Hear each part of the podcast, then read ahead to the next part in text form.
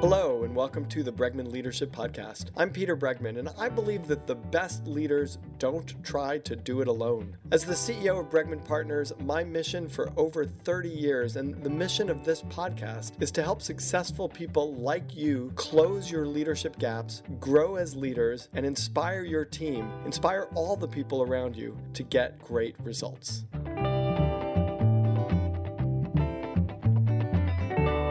With us today is Bawa Jain. And if I gave you the full bio of Bawa, it would take the rest of this episode. So he's the Secretary General of the Millennium World Peace Summit of Religious and Spiritual Leaders that opened at the United Nations in August 2000. He's a visionary leader in the interfaith movement throughout the world. He uh, serves as the trustee of the Council of the Parliament of World Religions. He was its vice chair. Uh, he's active in the United Religions initiatives. He convened the Indo Pakistani Dialogue Forum in the late 80s. He's been a counsel to governmental, business, and religious organizations on deeper involvement in interfaith activities and global activities. Uh, he's a Jain, and he can tell us what that means in, in a moment, but it's very much about nonviolence. And he's a man who's really devoted his life and worked to help leaders become the kinds of leaders who promote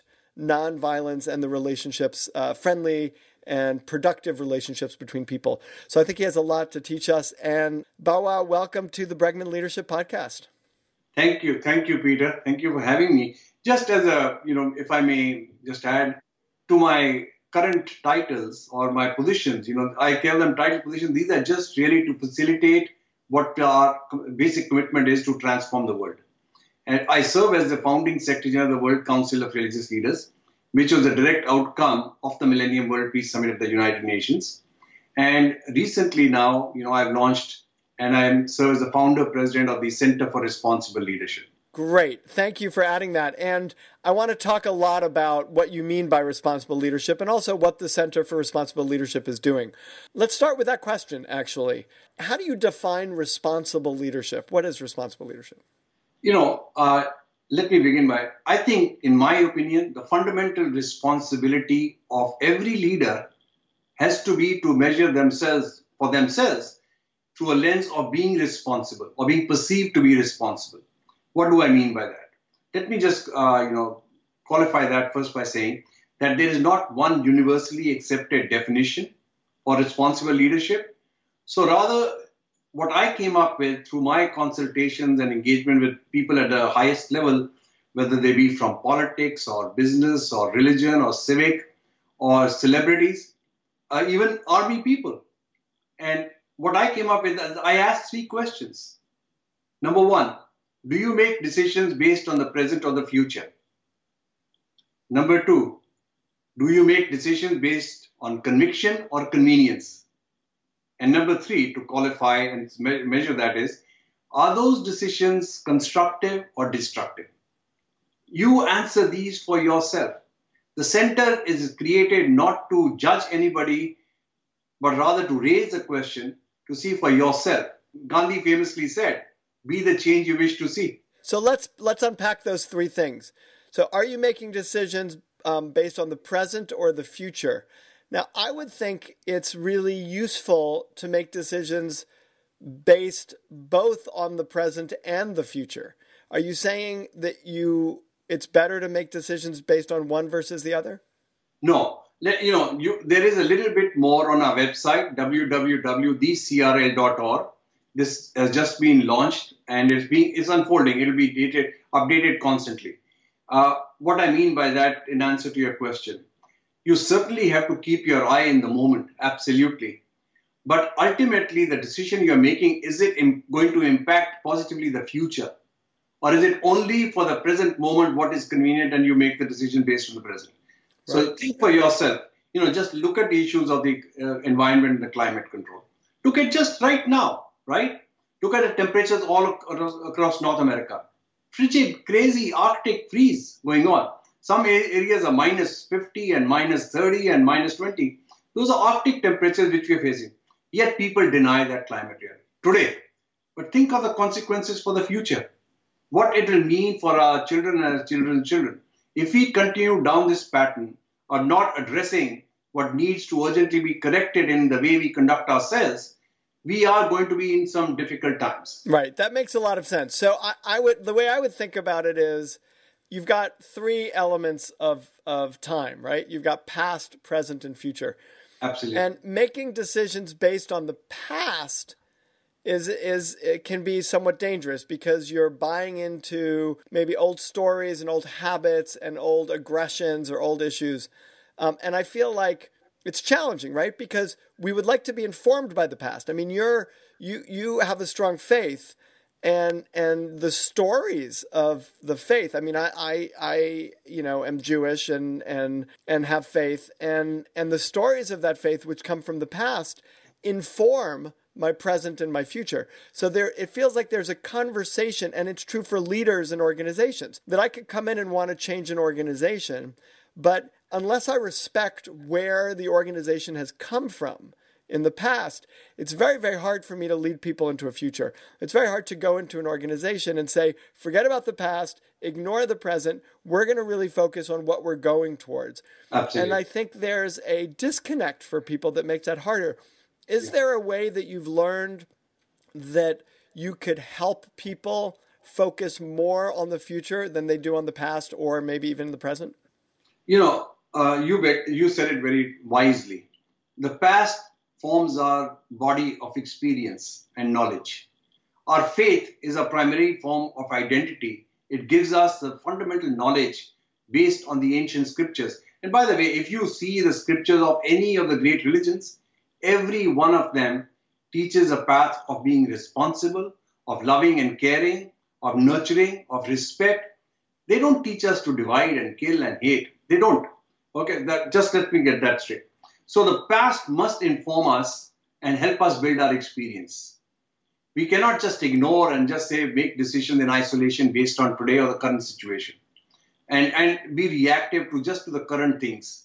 Uh, you know, like many times, just take the elected officials. If their only motive, sole motive, is to see that they get re-elected and they con- continue to make decisions based on that, where is it going to lead us? Look today, look in our capital today in the Congress. Have we seen the nation so divided ever before in history? So this is the so 100% I agree with you. And and this becomes what's really hard. This becomes really hard. What we know from human nature is we have a much harder time seeing ourselves in the future.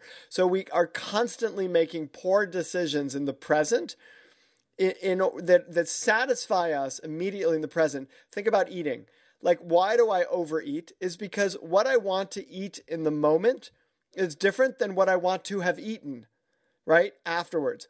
And so people prioritize their current needs. It's why people don't save enough. It's why people aren't, you know, people prioritize their current needs over their projected future needs. So what you're saying makes tremendous sense. We would all look at Washington and say those those elected officials who are more worried about their current popularity in the next election than they are about the survival of our republic or the strength of you know of our of our country. Um, those they're not responsible leaders. But how do you convince someone when we all recognize in ourselves the the tendency to prioritize our current needs over our future needs how do we help someone become a responsible leader in a way of prioritizing a future that might make them uncomfortable in the present? You know, for me, for as a Jain, as a Jain, first of all is remember we believe in the philosophy of karma. Okay? And that means what you do now or do not know, do is going to directly or indirectly impact your future. What we are in the moment now is based on a karma of the past or what we did before or did not do before. So just realize it from that for me personally. Right. So there so what you're saying is for you in your faith, the link between past, present, and future is very clear and irreplaceable, meaning you can't break it's it's unbreakable. You can't break the link between past, present, and future. It's tied into one into one rope. Absolutely. Uh, in isolation, you cannot put one one in isolation. In isolation. Uh, and like the Jewish faith, as you mentioned that you are a Jewish person following the Jewish faith, Jain also is a very old tradition. recorded versions of Jain scriptures go back to 6,000 plus years. Okay, so this has withstood the test of time. And there are simple principles following a path of non-violence in your thinking, in your speech, in your action. Right. Okay. Do unto others, you would have them do unto you. Love, right. love thy neighbor as yourself. Same things which are across every religion. Right. But yet, what do we choose to live? Okay. Now, going by the people as you, how do we convince the people? History will judge you based on what you did. And for that, I gave one example. I said, just imagine, imagine if today is the last day of your life, you're not going to be alive tomorrow. Think of what you want to be most remembered for. And then reflect are you happy and satisfied with the way people might perceive you or judge you? If not, go do something. Change the way you conduct yourself. Right. Answer, answer for yourself. I'm not here at any moment to try and judge. I will remind you, I will uh, make you aware, and then you be the judge to see how you want to remember. No matter how many billions of dollars you might accumulate here on the planet, when it's time for us to go and you go, nothing of that is going to go with you. So maybe there's a way of of bringing that into the present, which is to think or imagine or visualize or meditate on, you know, as you're making decisions, to bring yourself to that moment of your deathbed or to bring yourself at the moment when you know you only have a year left to live. And to to settle in that in a moment and say if i really only had a year left to live if i only had a year left to live what decision would i make now Absolutely. and then and then make that decision when you feel closer to your legacy as opposed to you know closer to the present and not thinking about the legacy. You know where my motivation for this comes from? Where? It comes from alfred nobel. If you remember one day alfred nobel woke up. This is long before he created the nobel peace prize and the nobel prizes. He woke up and by mistake somebody had printed his obituary. And he was aghast at reading what people would be remembering for guns and the weapons and everything. What he did after that. Today, what do we remember Alfred Nobel for? Right, the prize, the Peace Prize. Absolutely, the highest that uh, aspiration, what one wishes to achieve. Right. Right. So there is a moment you can transform. Which so arguably he never could have made happen unless he spent a lot of his life trying to make a lot of money. Absolutely. right. Absolutely. He made good money. I, I, I'm all for that. I, I mean, as you know from our communities, you know, we are we are both very wealthy communities, well off communities, and God bless, why not? There is no harm in making money. Right. But then the question is what are you're going to do with money. Right. And to the great two great inspirations for this are Bill Gates and Warren Buffett. Right. Let's look at those people in terms of measuring responsible leadership. I remember one of Warren Buffett's uh, interviews where he says that you know I had made all this money. I was thinking where to put it. My wife and me had always decided that I wanted to make money, but then put it to good use. And when I saw that already Bill Gates is doing it, I don't need to go and do it. I said, rather let him handle the money. Right. Look at that. It, it changed the notion of the way we conduct our lives. Right. It was an amazing moment. Okay, let's go to that second principle. What was the second principle? Making decisions out of conviction, not convenience. Okay. So that's actually very, very similar to the, you know, focus on the future and not not too much on its current impact on you. And I guess it's the same issue, right? It's it's it, convenience is convenient, right? And so, so no, again, go back to Washington today. The decisions that are being made. Everybody with a basic amount of common sense knows what is the truth, what is reality or not. Right. And yet, what are the what is the decision making process from the people who are our elected leaders? Right. And by the way, this is the most powerful country in the world. There is no better country than America, in my opinion. I would rather not be anywhere else but in this country. This right. is great right? But the way we are conducting ourselves today is not doing our forefathers or our founding fathers any good. They must be squirming in their graves as to the way we are conducting ourselves, the way American leadership is perceived around the world today. How can you lie in the face of people in the lens and think that people can, people are stupid? They're not. Right. And so in a in a in a sense, we have to be so clear on our conviction that it outweighs the temptation of our convenience. You know, there will always be temptations. You know, from times immemorial, even you go to biblical times, there's always a, a stories of Satan and the devil right. and the angel. You know, there are always temptations. How do you conduct yourself? For me, it comes back to my karma. Right. The decision I make now is going to impact my future. Right. And yet it's hard, right? It's hard. If it weren't so hard, we would have more leaders who were more responsible. and for me, what are my, my basic thing? The center is created with a vision which is long term. We want to see the difference that we are envisioning in this kind of process, maybe in a generation two or three. Right. That by that time we have sown the right seeds, the foundations are strong, then one day uh, will come when this is just in our DNA. Everybody Right. will conduct themselves that way. That's what we are envisioning for. So we have a very short, small goal. All we seek to do is transform the world. So your third principle is to take actions that are constructive and not destructive. Am I remembering that right?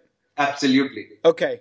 So um, I want to kind of play for a moment with the complexity of that because, you know, every constructive action, you know, in fact, I forget who it was. I think it was um, Rilke who said, um, creation, creating anything new is an act of destruction.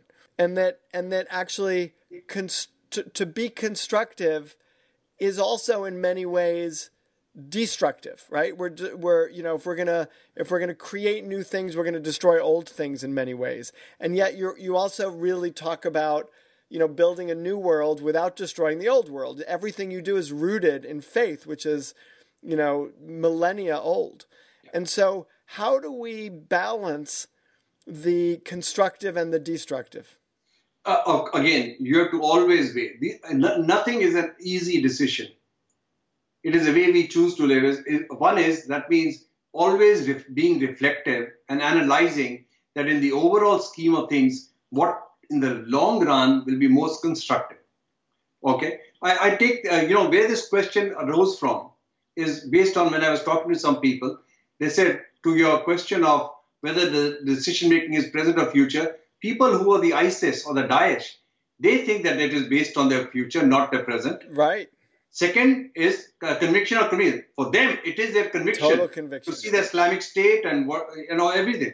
I said that's when I added the constructive and destructive. I but said, to them the judge." let- let's keep going with that because to them to isis yeah. it it requires some destroying in order to build you know a perfect world which they are doing very constructively like their view is Yeah, just stay on that. On that, the thing is perception. The largest amount of people in the world, how are you perceived? How many people are being killed, violence, destruction, all kinds of things. So is that constructive or destructive? i mean i think it's destructive but i would let's let's bring it to an Okay, like- organization Peter, with you, just imagine the rest of the population of the world. I dare say, uh, 99% of the Muslims, they believe that that is destructive. That is not the path. That is not faith. i would agree This is my conviction. Right. And our chairman, Dr. Al-Issa, you know, he, he, the, he has been a former minister from Saudi Arabia. He's a chairman now of the uh, you know Muslim World League. He is chairing the Responsible Leaders Summit. He has come out very strongly. He's saying if you commit violence in the name of Islam, you're not a Muslim. When right did you ever hear that? Or coming and making a statement that how can you ever deny the Holocaust?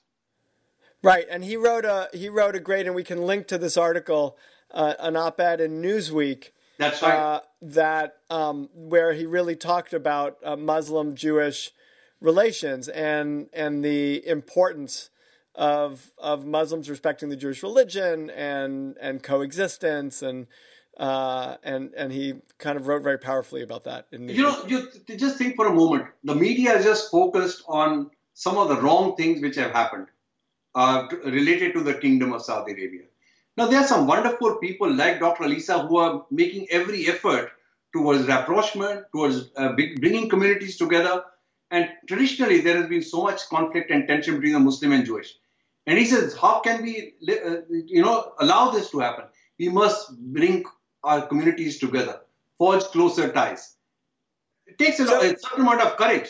So going back to our center is any of these decisions that you make, it has to come from a position of deep courage, deep conviction. Right. So what happens when in, in an organization, for example, you have people who have different views, diff, they are equally convicted, they have strong convictions, but they have very different views of what the future should look like.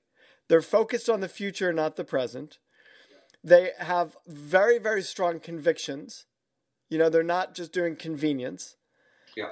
And in their views, they are um, both being constructive in terms of developing the kind of organization that other people, you know, that, that they want and that people they believe that people want, but they're at odds with each other.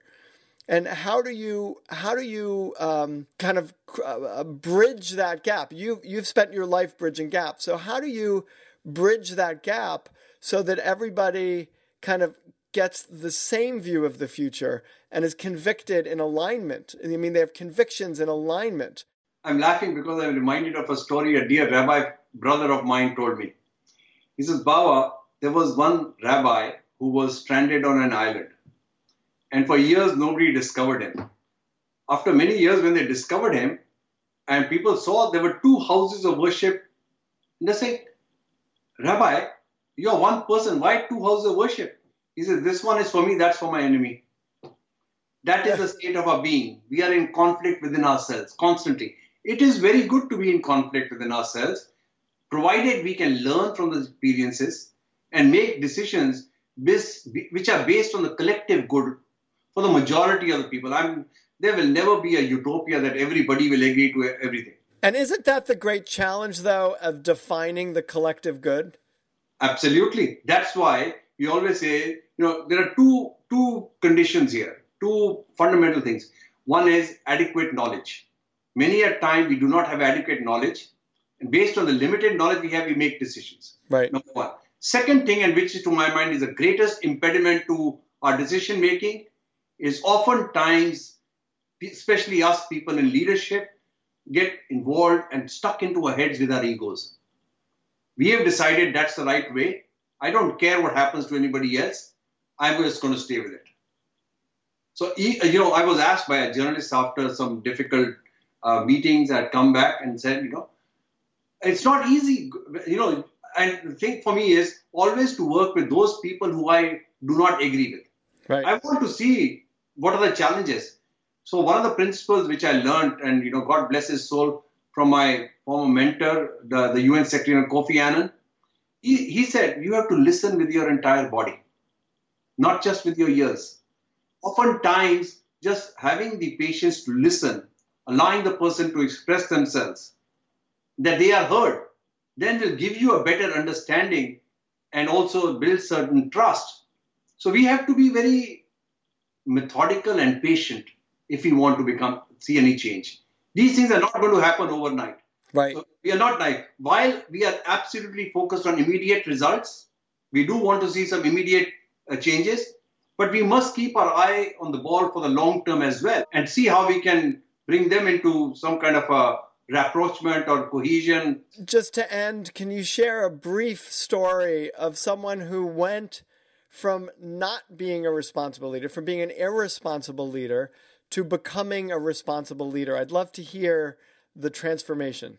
And I know it's a challenge when I say brief because that could be a long story.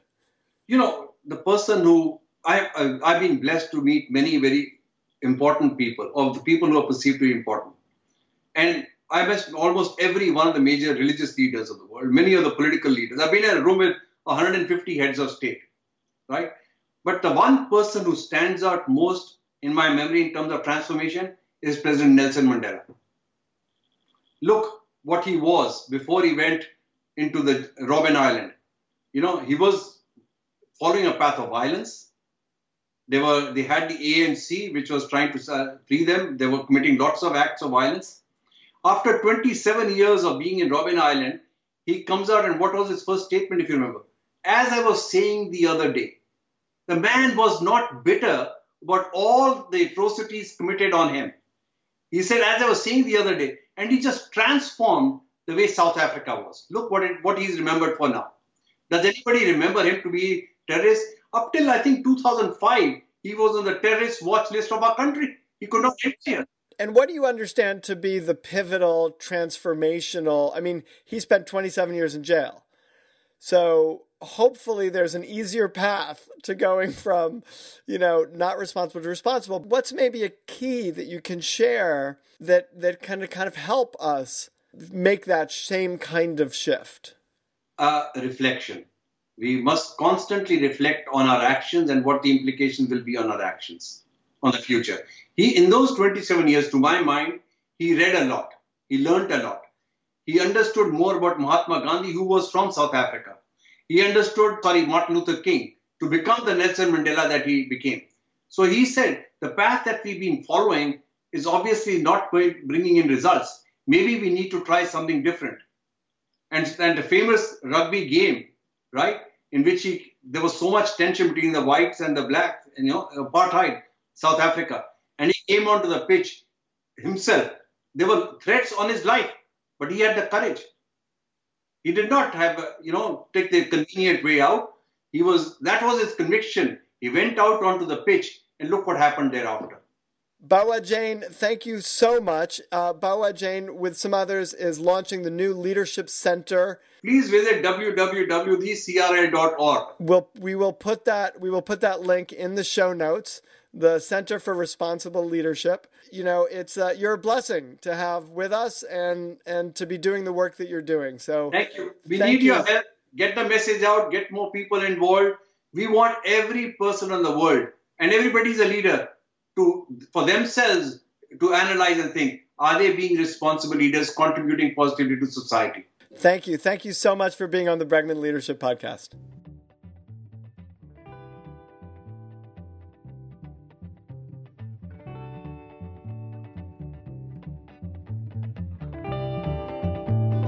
Thanks for listening. Here's what I've learned from working with some of the most successful leaders of the most successful companies. Every leader, every team, and every organization has a leadership gap. If you want to become a leader who inspires your team to get things done, then you've got to start by raising the level of your leadership abilities. You can start by taking our free leadership gap assessment at www.bregmanpartners.com forward slash quiz.